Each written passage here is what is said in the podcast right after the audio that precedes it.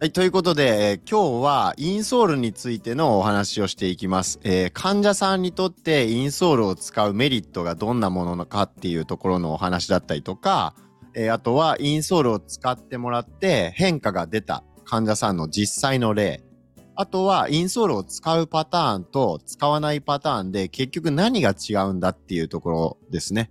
えーそこを徹底的に、えーまあ、議論していきたいなというふうに思います。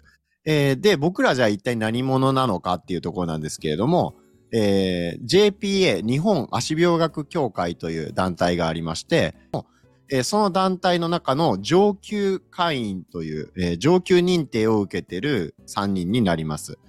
で、えー2023年11月時点で、えー会員さんの数が2000人ぐらい大体いるそうなんですけれども、そのうちの上級会員は36人っていうことで、まあ、そのうちの36人の3人が、えー僕らだということになります。じゃあ、もう早速なんですけど、インソールを使うことによる患者さんのメリット、デメリットっていうところなんですけど、谷口さん、あの、まずメリットってどんなメリットありますかね？単純には、患者さんに喜んでもらえるっていうのが一番でかいんですかね、メリットとしては。まあ、あとはもう効果が本当にすぐ出るっていうところですね。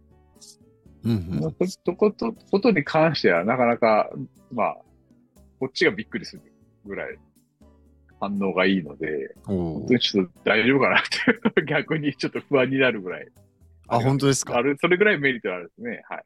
うん。まあ、そういう、ということは即効性があると。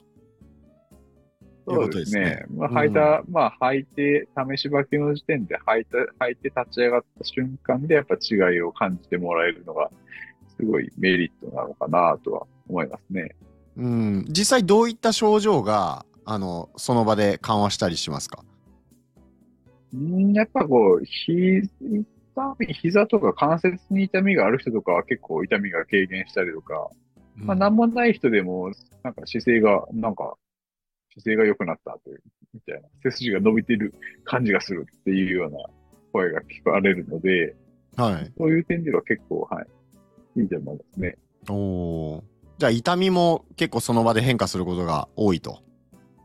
ですね、い結構、膝、変形性膝の持ってる人とかも結構、簡単に、あの、結果が、結果がというと痛みが、あれ今日痛くないみたいな。うーん。なるほど。まあ膝の痛み悩んでる方めちゃめちゃ多いですもんね。ですね。うーん。それもその場で結構変わる人が多いっていうことですよね。そうですね。うんうんだからそれはびっくりしますよね。うん。確かに。療してても痛く、痛みは絶対的に、まあその場はね、だ結構軽減しても、うんやっぱ徐々に痛みはぶり返してくるし、でも継続的にそれを入れただけで痛みが減るっていうのは、なんかね、ちょっとびっくりしてくださいよね。うん、確かに。うん。なるほど、なるほど。じゃあ、勝木さんどうですか？インソールのメリット。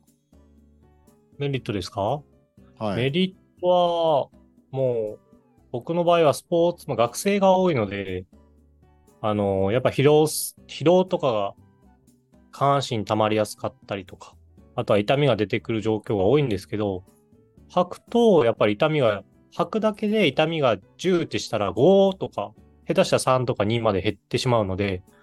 それにプラス治療をしちゃうと、もうほぼほぼゼロに近い。おっておいう。形になるし。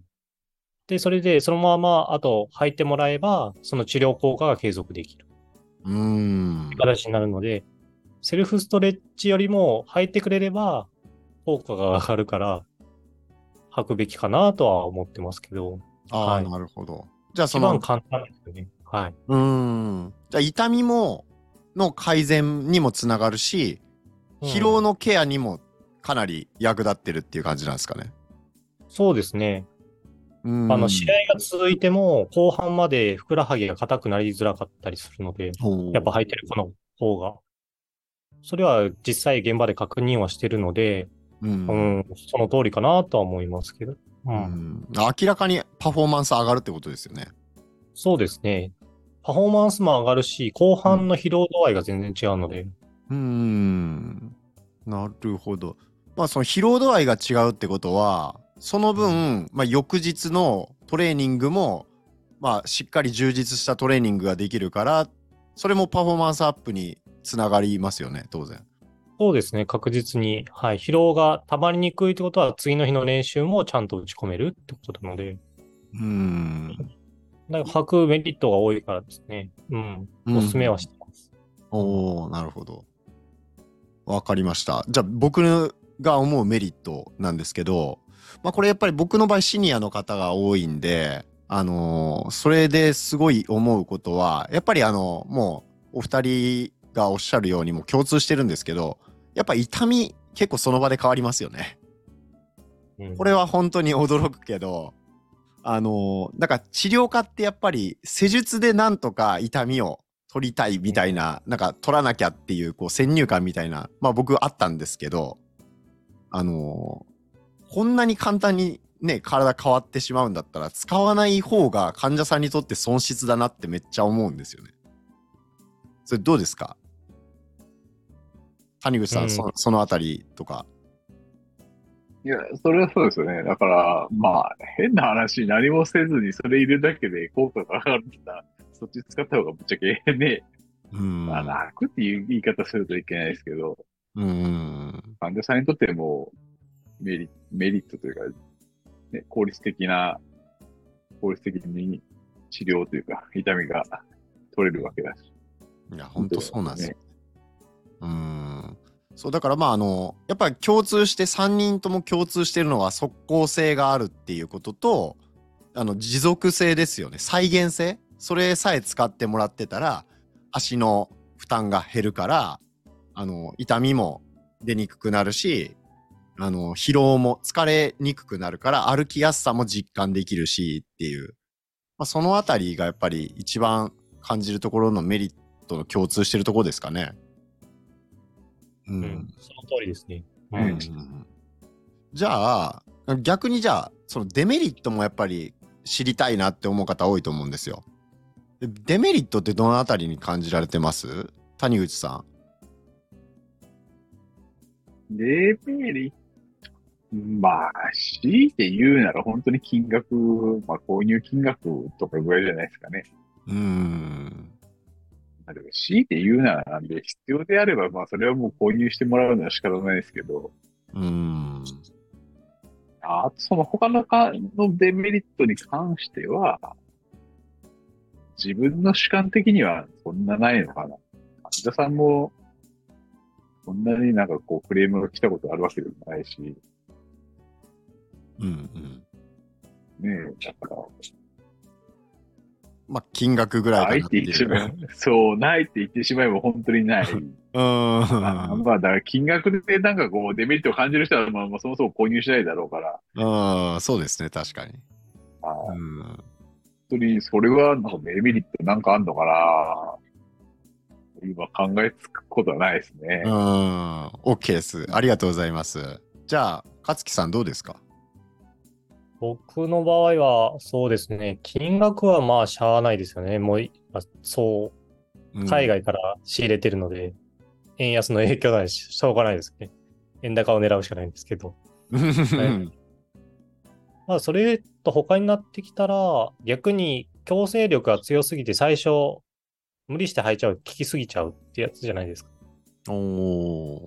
僕の場合は、えっと、学生さんが最初、痛くない子が多いんですけど、最初はそのアーチが低すぎて、あの、矯正が効きすぎて、骨がもう超扁平の子やったら効きすぎて、骨が最初コートが痛くなっちゃうとかはあるんですけど、だけが、その、最初からいっぱい履かないでねってちゃんと指導する方法が大事そこはちょっとデメリットだけ言うと、そうですね。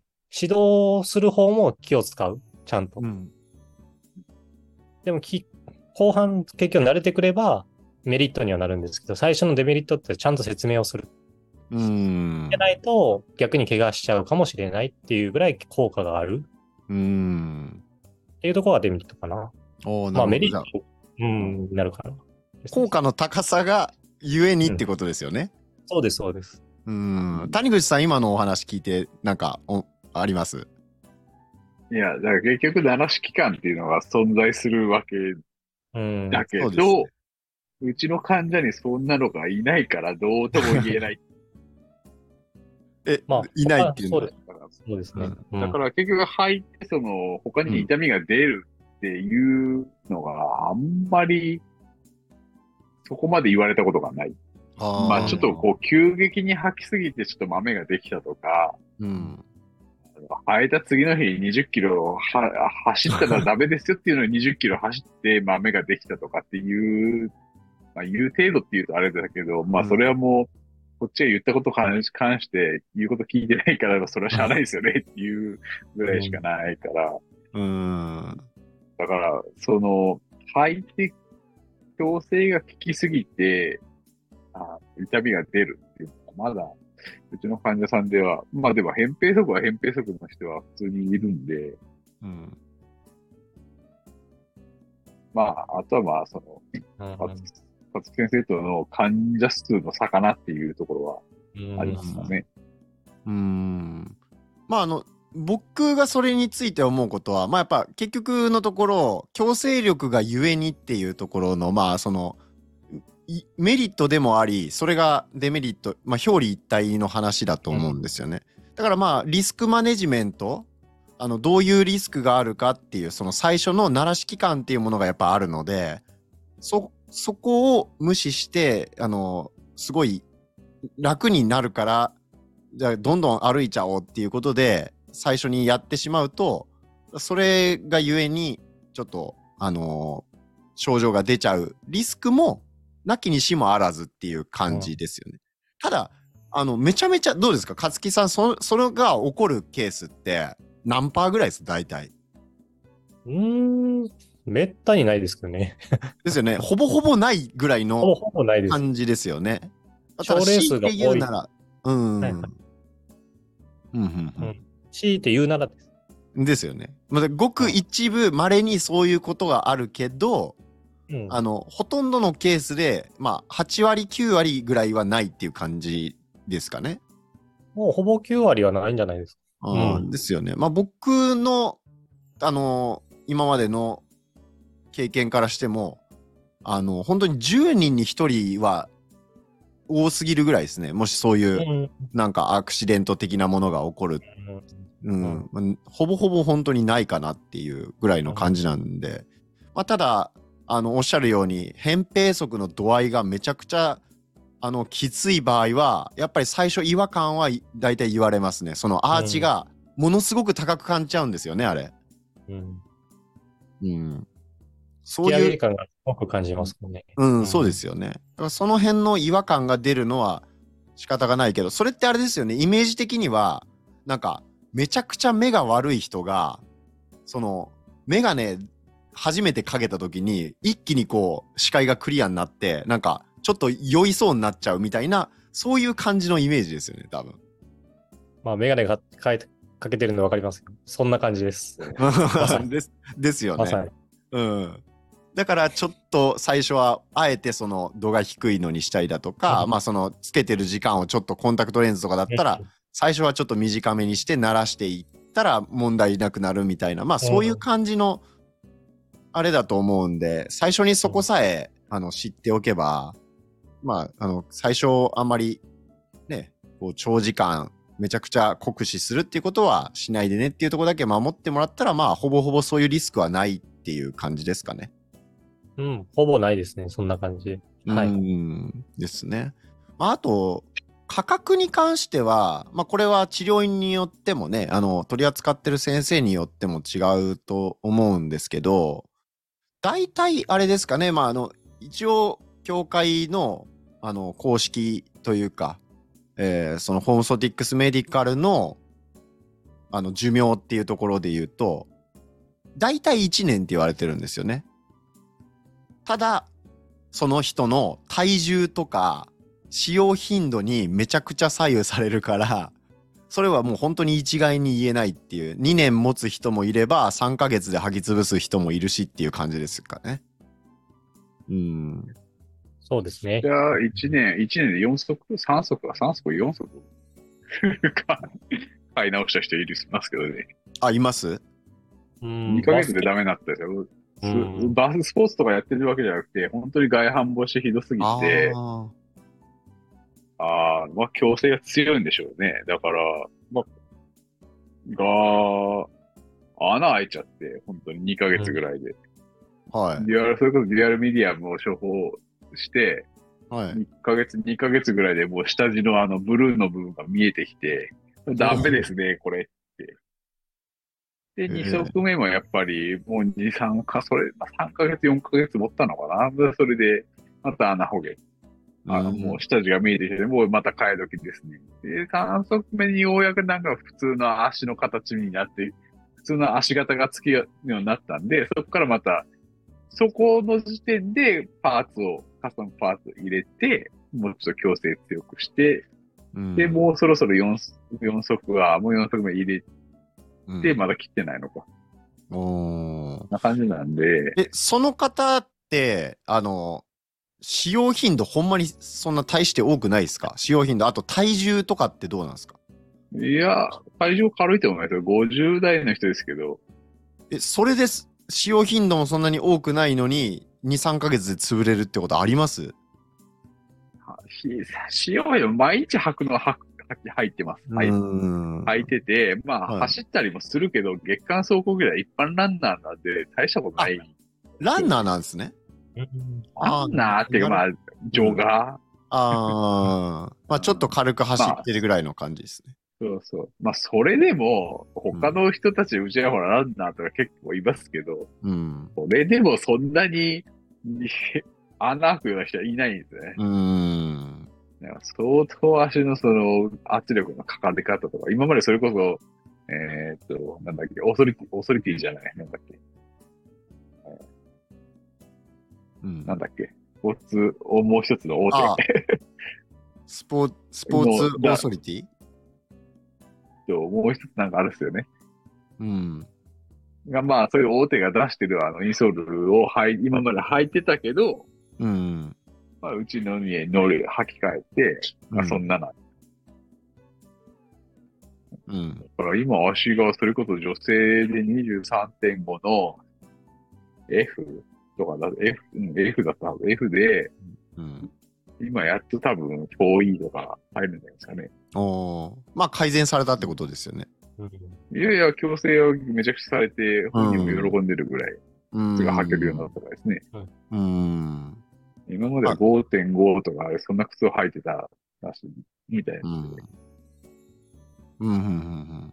まあ、あれですよね。その本当に個人差はあるけど、大体、ただ、平均でいくと、まあ、僕の患者さん、その走ったりする方全然一人もいないんですよ。その、あの、高齢者、シニアの方って本当に普通の、まあ、なんていうのかな。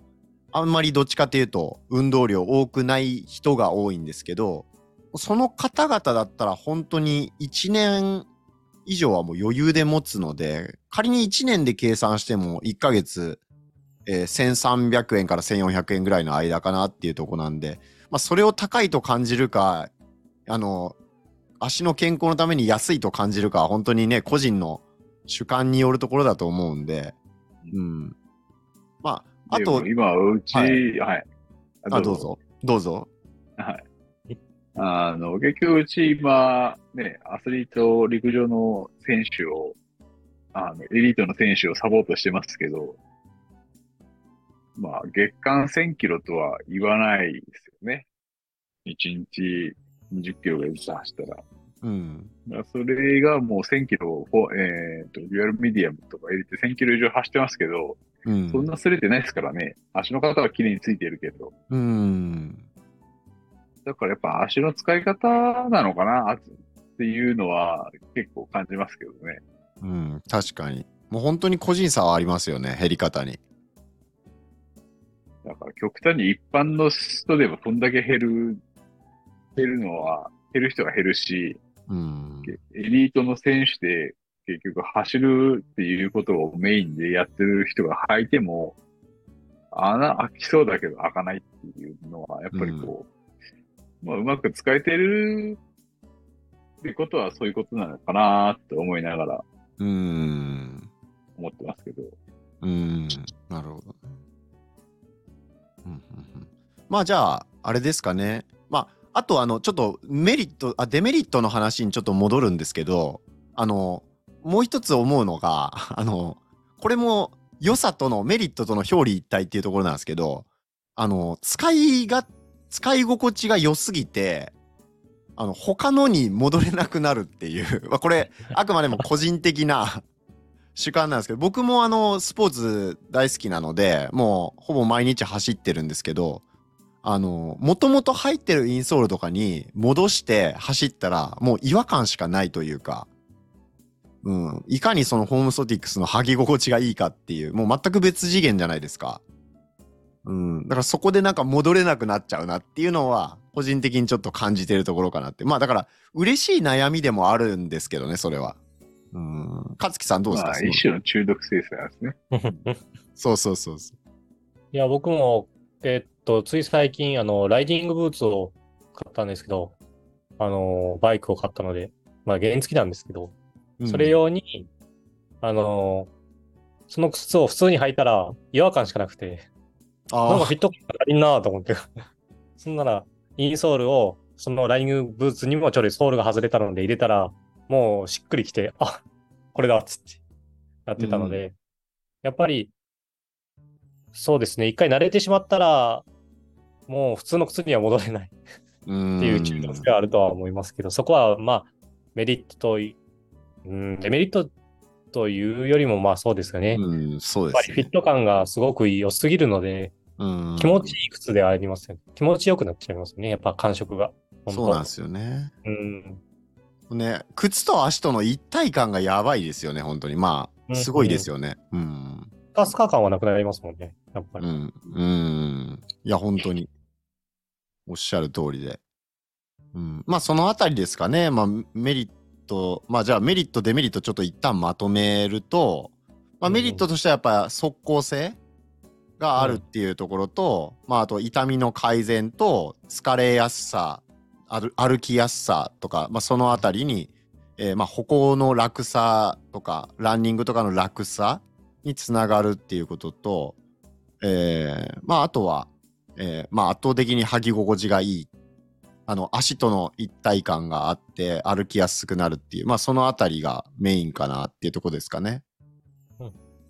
うん。そうですね。うん。ですね。まあ、あとデメリットとしては、あの、履き心地が良すぎるがゆえに、他のに戻った時にちょっと違和感感じちゃうかもっていうところと、あと金額的なところ、まあ、これはもう本当に、ね、一人一人がどれくらいの、あれを金額を高いと感じるかっていうのはいろいろあるんですけど、まあ、平均的には、えー1ヶ月で換算すると1300円から400円ぐらいの感じになるかなっていうところですよね。まあ、それを高いと感じるか安いと感じるかは、まあ、あなた次第ですっていうところですかね。はい。えーっていうところで、じゃあ次の話いきましょうか。えーっとですね。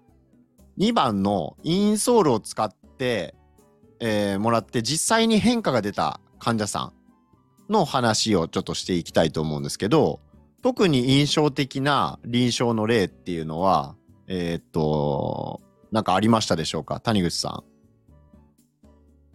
ん。印象的な例。まあ、これは全員に言えることですけど、やっぱ歩行が安定する。全員が全員。やっぱり入れる人は何かしら、なんていうのかな。履いて初めて、ああ、私の歩き方ちょっとおかしかったんだ、みたいなうん。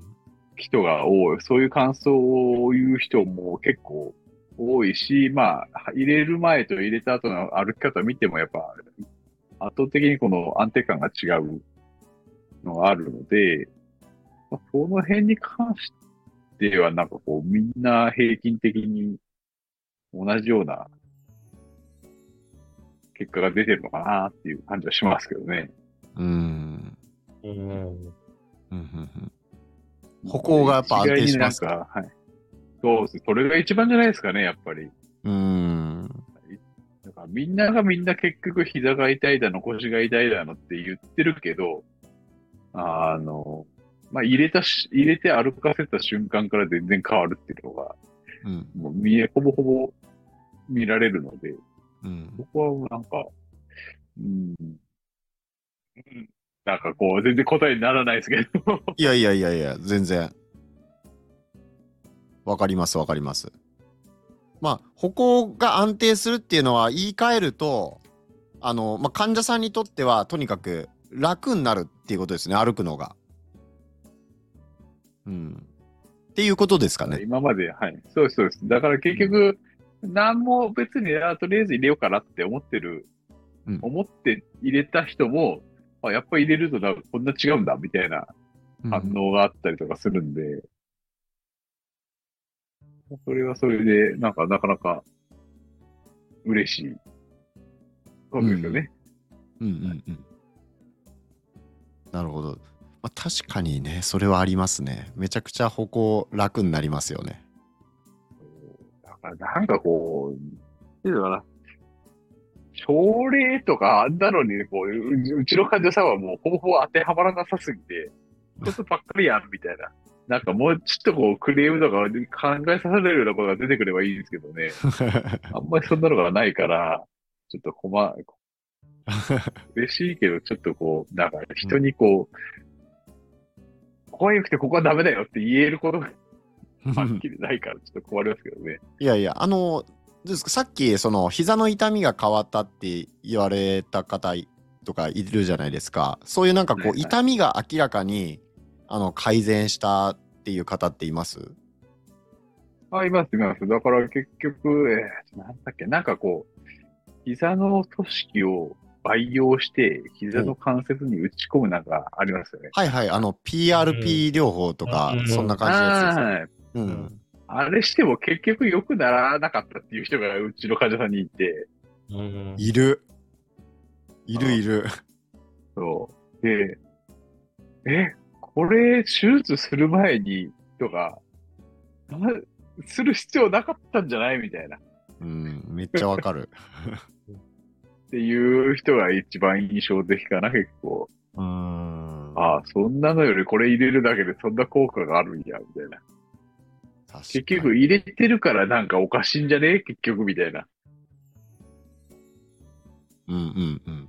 うんうんうんそれはってね、いうのが一人いますね。あれね、それぐらいかな30万以上かかるやつですよね、確か。自費、自費なんでしょ、あれ。そうそうそうそう。い大いです体確かね、30万以上しますよね。30万以上30万ぐらいが多分相場かな。ううんん。最低30万。最低30万ぐらいですよね。はい。うん。結局、予後、まあ、手術、それをした後も予後はあんま良くなくて、膝の動き悪すぎて、う。うんん。膝周り硬硬いし、歩きも全然ぎこちなかったし、うんは、靴も一緒に合わせましたけど、うん結局それしただけでも膝の痛みが全然違う。うん。いや何なんだったんだ、あれは、みたいな。いや、それ実際僕の患者さんでも言いました。あ PRP やって全然良くならなかったけど、インソール入れたら、あの、もうその場で本当に立ち上がる時に痛み感じてた方だったんですけどもうそれも、あの、インソール入れた状態で立つと、もうスッと立てたりとか、しゃがのしゃがむのも楽になったりとか、結構びっくりしましたけどね。うん寝た、寝た時に膝が伸びないっていうのがやっちゃう一番なんか悩み悩みというか、うん。うんあの、あの、やっぱ違和感だったみたいで、寝てるのに膝が曲がった状態で足が結局明け方につるみたいな。うん。そんなのとかも、やっぱ動き、フォームステックス入れて、膝の動きも良くなったから、結局膝のか可動域が広がって、でいいことずくですよね。うん。いや、ほんまそうですよね。うんうんうん。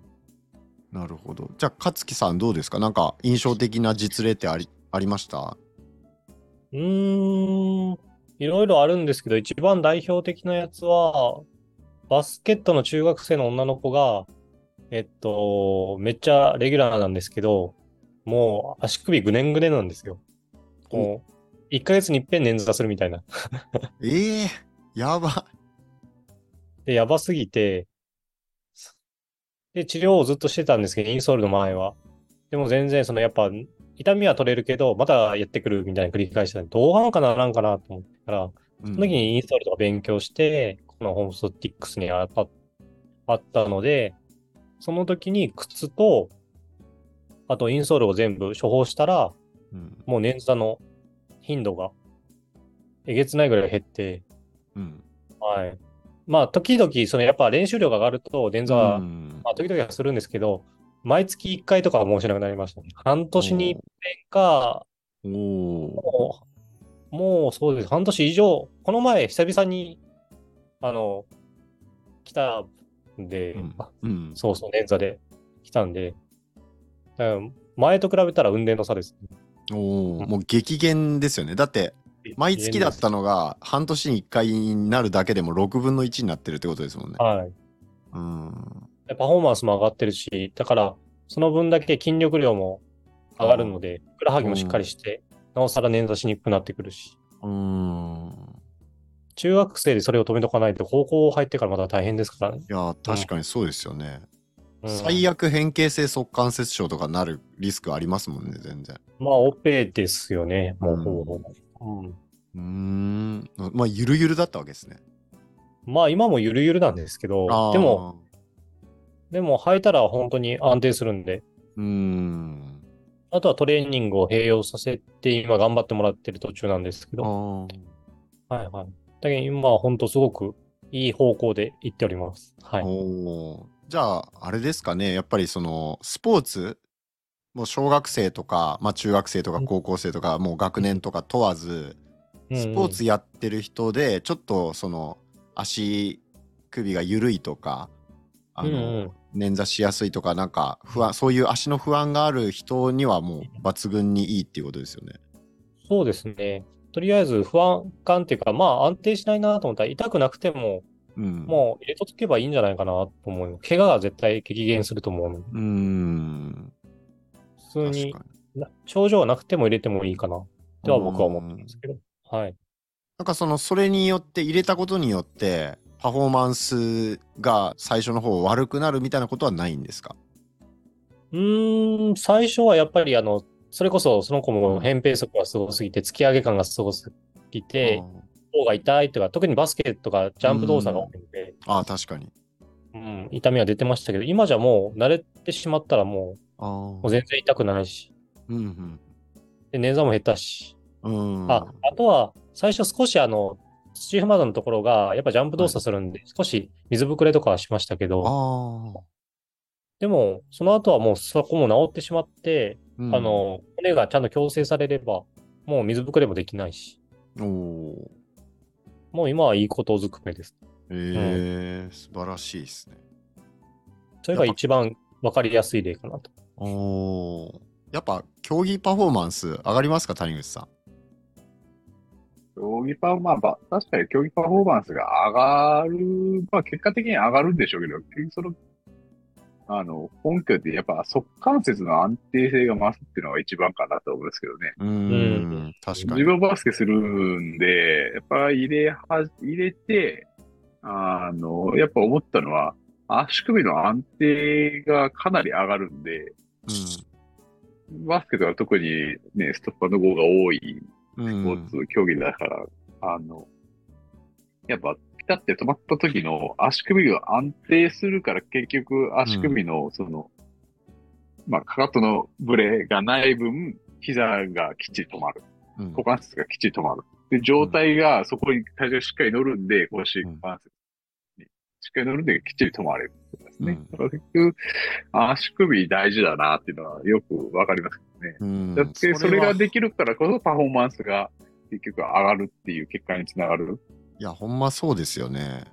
うんうんだからそのパフォーマンスが上がるってことは力のロスが減ってるってことじゃないですか。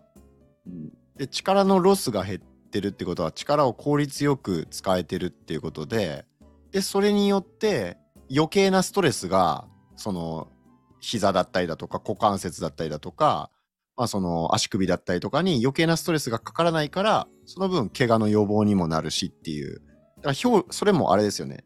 リンクしてることですよね。やっぱパフォーマンスが上がるっていうことと、その怪我予防になる、予防になるっていうことは、力が要は効率よく使えてるかどうかっていうところですもんね。結局、アライメント、可可可動域のアライメントがやっぱり正しい位置にあるから、うん。あの、怪我、捻挫とか、まあ、えーと、バスケとかで言ったら、まあ、前十字靭帯とか、あの、断裂とかありますけど、結局あれも、えーと、膝が、なんだっけ、ニートアウトうんとかの状態で着地すると切れるっていうのがもう、それはで、うん結果が出てんじゃなかったですかね。うんそれが結局足首のとこから矯正とか、あの、うん安定が図れると、そういう予防にもなるっていうのはそう分かりやすいですよね。そうですね。まあ、自分も前十字切ってるんで、ああ、そうなんですか。はいはい。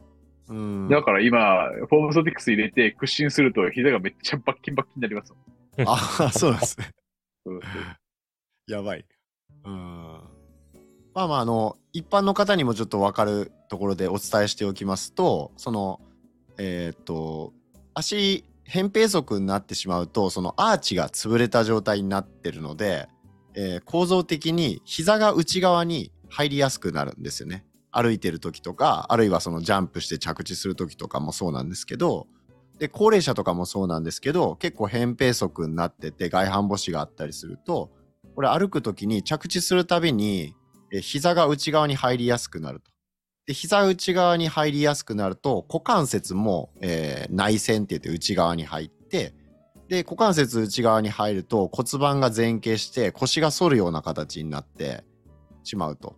で、腰が反るような形で歩いてるから、脊柱管っていうものがその狭くなって、脊柱管狭窄症とか、で、それによってその足の方にうまく血流がいかないことで、あの末端冷え症になったりとか、あとは座骨神経に十分な栄養がいかないから座骨神経痛が出てきたりだとか、まあ、とにかくその足の問題から、扁平足とか外反母趾から、そういう腰とか足全体の問題に発展していくっていうところなんですけど、それをそのインソールを使うことによって、えーまあ、改善することができると。構造から変えるっていうところで、まあ、全身にそうやって影響しますよと。まあそういうことをで、ですよね。はい。えーそうです。ですね。はい。なので、まあ足から足を矯正するっていうことが、まあめちゃくちゃ重要ですよっていう話ですね。はい。うんうんで、じゃあ、まあ二つ目のこのまあ実際の実例っていうところの話は、あ、僕がちょっとじゃあお伝えしておきたい実例なんですけど、えっとですね、あの、立ち仕事をしてる方ですね。立ち仕事をしてる方で、てきめん効果がもうあったっていう方で、えっ、と、その患者さんは側腕症と変形性膝関節症を合併してるっていう状態で、もう本当に毎日痛み止めを飲んで、あの、立ち仕事頑張ってるという状態だったんです。でもう、あの、本当に立ってる状態ももうかなり歪んでる状態で立ってるっていう、もう本当に無理やり支えてるっていう状態ですよね。でも、膝がもう痛みが限界で、どうしようかって悩んでたところで、まあ僕ご相談いただいたんですけど、それからあの、インソールを使うようになってから、もう、あの本当にすぐ痛みの度合いが半分以下になって、でも3ヶ月もしないうちにもうほぼ痛みなくなって、もうほとんどあれですね。あの、痛み止めの薬を飲むことはほぼほぼなくなったっていう感じです。えただあの、全然飲まないっていうわけじゃなくて、本当にごく稀になんかの表紙でそのやっぱりすごい長時間頑張った日とかはやっぱり痛い痛みが少し出ることはあるんだけど、まあ、その立ってる時のしんどさだったりだとか痛みの度合いっていうのはもうめちゃくちゃ改善してるっていうところですね。はい、でなのでまああのーまあ、やっぱり実際その立ち仕事してる方でちょっと足とか腰が辛いっていう方？うん、あとはまあやっぱり外反母趾の方ですよね。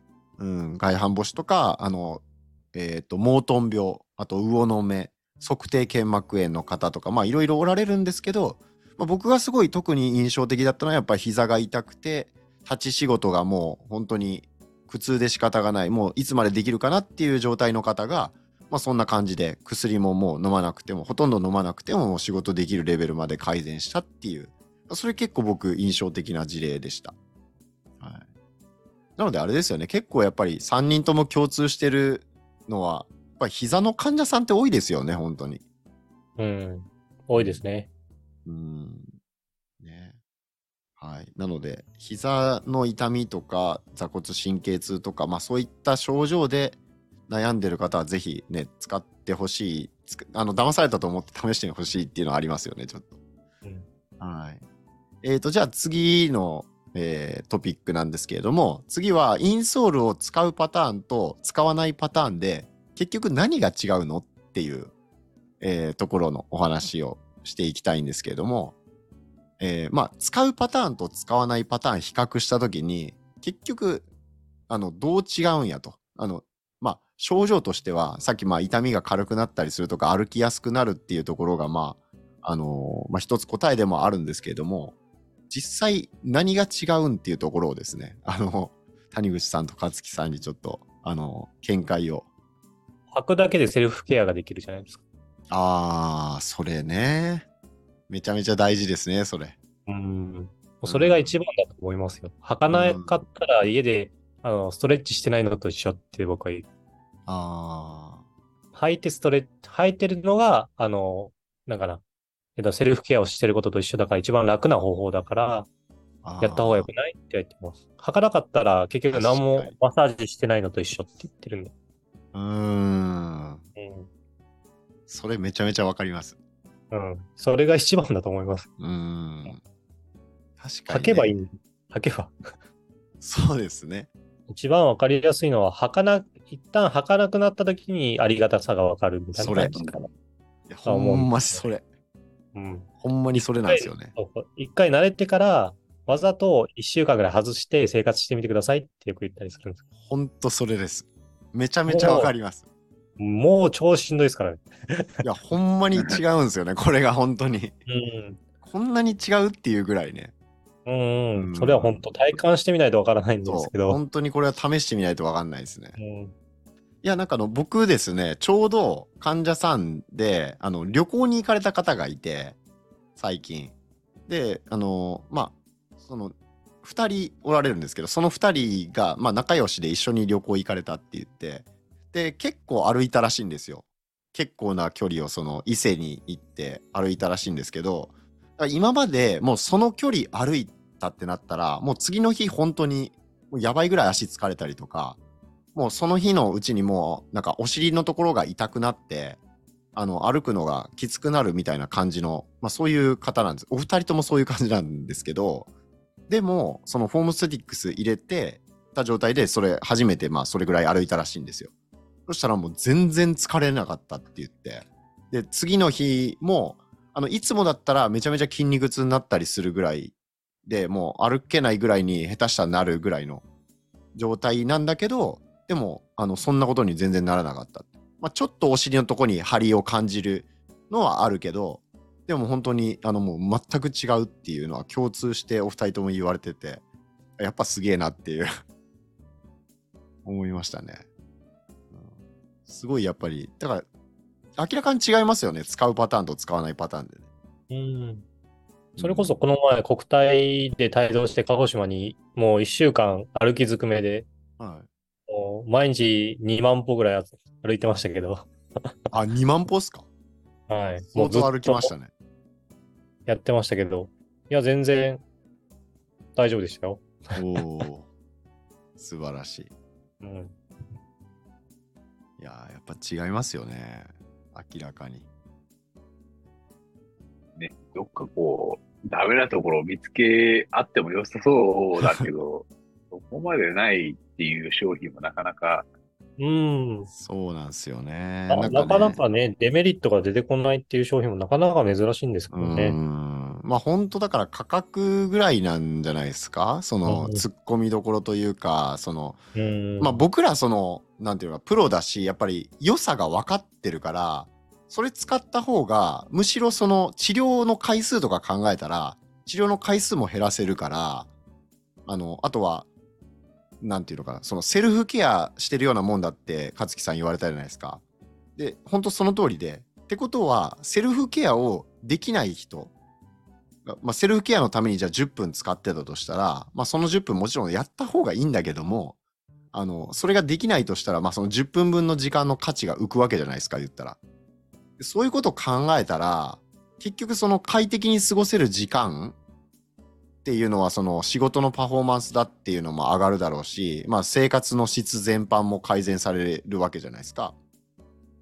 だからもろもろ考えたら、あの、使わない方がむしろ損失でかいなって僕は個人的にはそういうふうに思ってるぐらいなんですよね。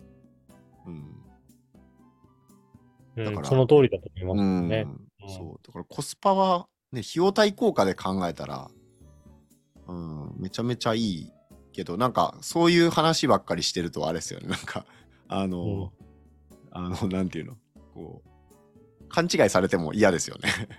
そうそうそう。そう勘違いされても、なんか売りたいのかなって思われてもあれですけど。うん。まあ、で、うんまあ、とりあえず、試しばきで入ってみればいいんじゃねっていう。う んまあ、ほんまそうなんあんまりですよ。気に入ら,、うん、気に入らなければ別に変わんでいいしって。そうそうそうそうそう。ほんまとりあえず。体感してもらった方がいいか。いや、ほんまそうなんですよね。うん。まあ、なんか、これ知らず、試しばき、はい。うん。試しばきね試し。ばきして、買わなかった人はいないですけどね。ああ、ほんまですか。すごいですね。買わなくてもいいんですよねって言って、ああ、いいですよって足引っ張って試しばきして、あの、どんなもんかだけ確認してもらえればいいですよ。結局後日買いに来るっていううーん。ことが圧倒的に多いですよね。いや、まあ実は僕も一回もないんですよね。試しばきもらしてもらって結局買わなかったっていうことは。うんう。ん。うん。そうね。試しばきまで行ったら、うん、断られたことはないです。うん、ですよね。大体みんな、あの、体感しますよね。あの、テスト法とかあるじゃないですか。あのうん、バランステストとか。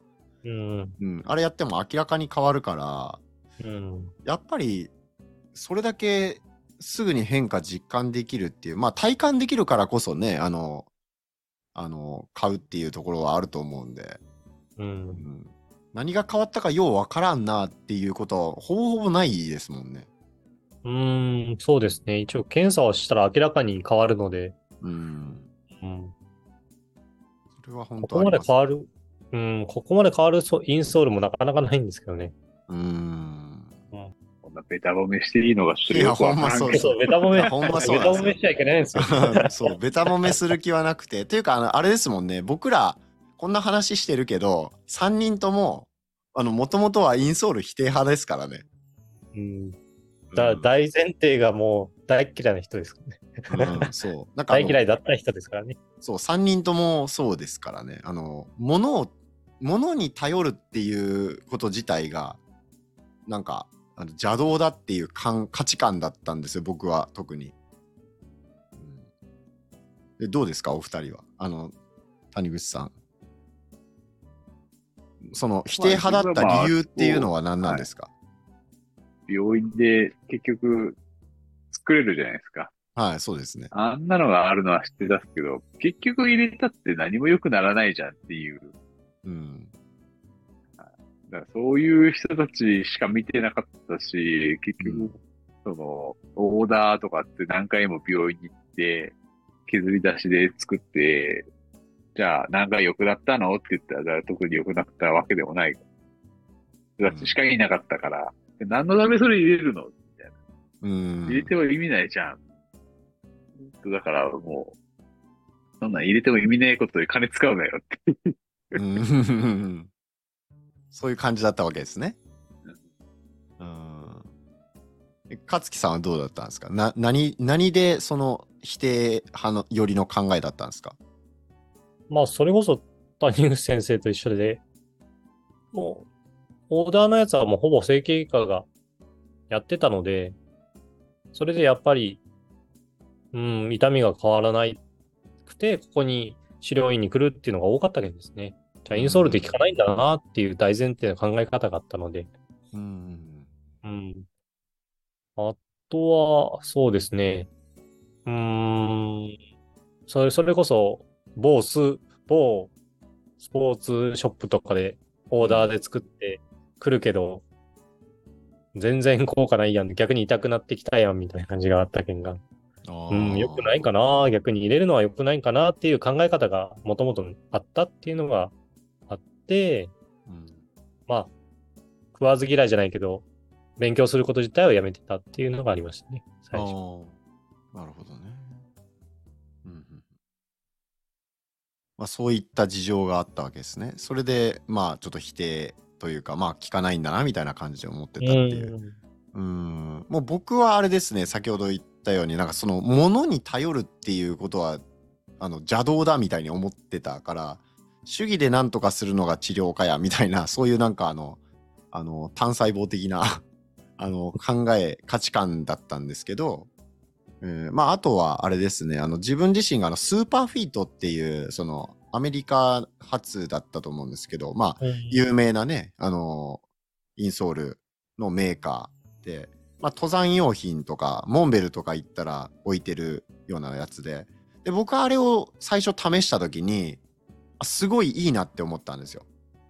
で、実際それ買って使ったんですね。その登山が好きなんで、まあ、山登る時に使ったら、まあ、実際それでまあ確かにあの安定感はあったけど、あの、すごい硬いんですよね、あれ、スーパーフィットって。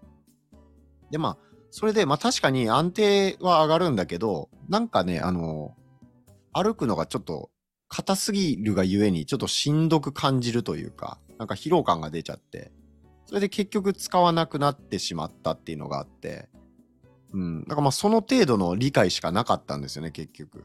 うん。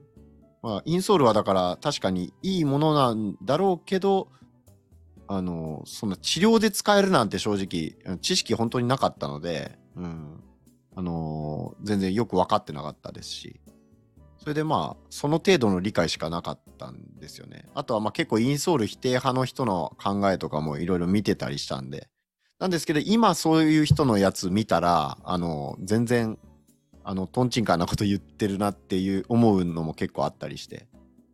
うん。だからまあ知れば知るほどやっぱり、インソールの、あの、まあ良さっていうのはすごい感じますね。実際にね、患者さん通じても、臨床通じてもそれは思いますね。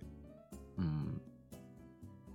ねということで、えーまあちょっと全体通じて、えーこのインソールのお話、えーしてきたんですけれども、えーまあこんなところですかね。であとはまあその試すかどうか、まあちょっとこのお話聞いてインソールいいかもしれないなって、うん、だけどどうかな私にはみたいにちょっと悩んでる人が、えーいると思うので、えーその方にじゃあちょっと一言ずつじゃあえっ、と勝木さんじゃあお願いします。うーん。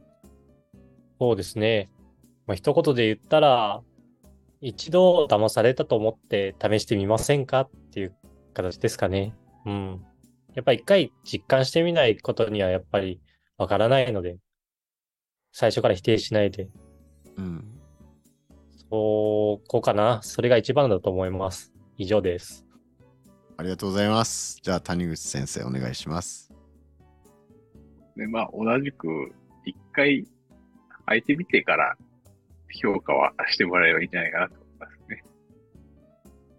まあ、足に悩みがある人こそ、履いてみて、うん決めてもらえれば、それでいいのかな。本当にそうですよね。もうそれにつきますよね、やっぱり。ねうん。まあ、僕も本当にあのもうお二人と一緒なんで、はい、もうとにかく試してくださいっていうところですよね。でもそれでまあ僕らもあれですもんね最初正直期待してなかったですもんね。まあただまああのものは試しだっていうのでやってみたらまあドハマりしたっていう これ使わない方がね患者さんにとっての損失絶対でかいやんっていうまあそういうレベルですよね。うん、その通りですね。ううんん。僕も最初騙されて、もう無駄金払ってもいいやと思ってから最初買った人なんで。うん。本当そうですよね。良かったですよ。結果的に。うん。ですです。やっぱり患者さんに感謝されるっていうのが、まあ、一番の、あれですね。嬉しいことですよね。いや、こんないいものを、あの、ありがとうみたいな感じで、やっぱりよ喜ばれるじゃないですか。うんこんなんがあったんだね、みたいな感じで。うん。だからまあ、本当に。いや、これずっと知らずに、ね、あの、5年、10年経ってたらと思うと、ゾッとするなと思って。う。うんん。絶まだ患足、うんそうそう患者さんに貢献できる度合いが絶対下がってたと思うんで。う。うん。うん。っていうとそうですねころですか。。まだ痛いままの患者さんをもうちょい路頭に迷わせてる。いや、ほんまそうなんですよ。うん。ほんとそうですよね。えーということで、まあ、今日はインソールについてのお話をしてきました。えーまあ、このお話聞いてですね、あのーまあ、インソール、えー試してみたいなというふうに思ったら、ぜひ、まあ、この医療用の矯正インソールを取り扱っている、えー治療院ですね、検索できるようになってますので、えーまあ、YouTube の場合は概要欄に、えーリンクを貼っておきますので、そちらから、まあ、あの、えーお近くの治療院検索していただけたらと思います。で、えーっと、そうですね。あとは、うん、なんかありますかね？お知らせすることっていうのは。えーっと、あ、そうそうそう。あの、インソールでも、えーインソールっていう風な用語を僕ら今まで使ってきたんですけれども、インソール、まあ、靴の中敷きっていうのは、えーやっぱグレードがありまして、えーまず、えーっと、スポーツ用品店なんかで売ってる、まあ、アーチサポートとか衝撃吸収とかっていう風に書かれてる、まあ、本当にピンからキリまで3000円ぐらいから売ってるようなものから、えー先ほどお伝えしたスーパーフィートっていう、まあ、8000円ぐらいするようなものまで、まあ、いろいろあるんですけれども、えーまあ、そういったものもあれば、あとは整形外科で処方されるような、えー足の型を取って作るようなタイプのものもあるし、で僕らが取り扱っているのは、オーソティックスっていう、あの、もう医療用の矯正具として、えー認められているもの。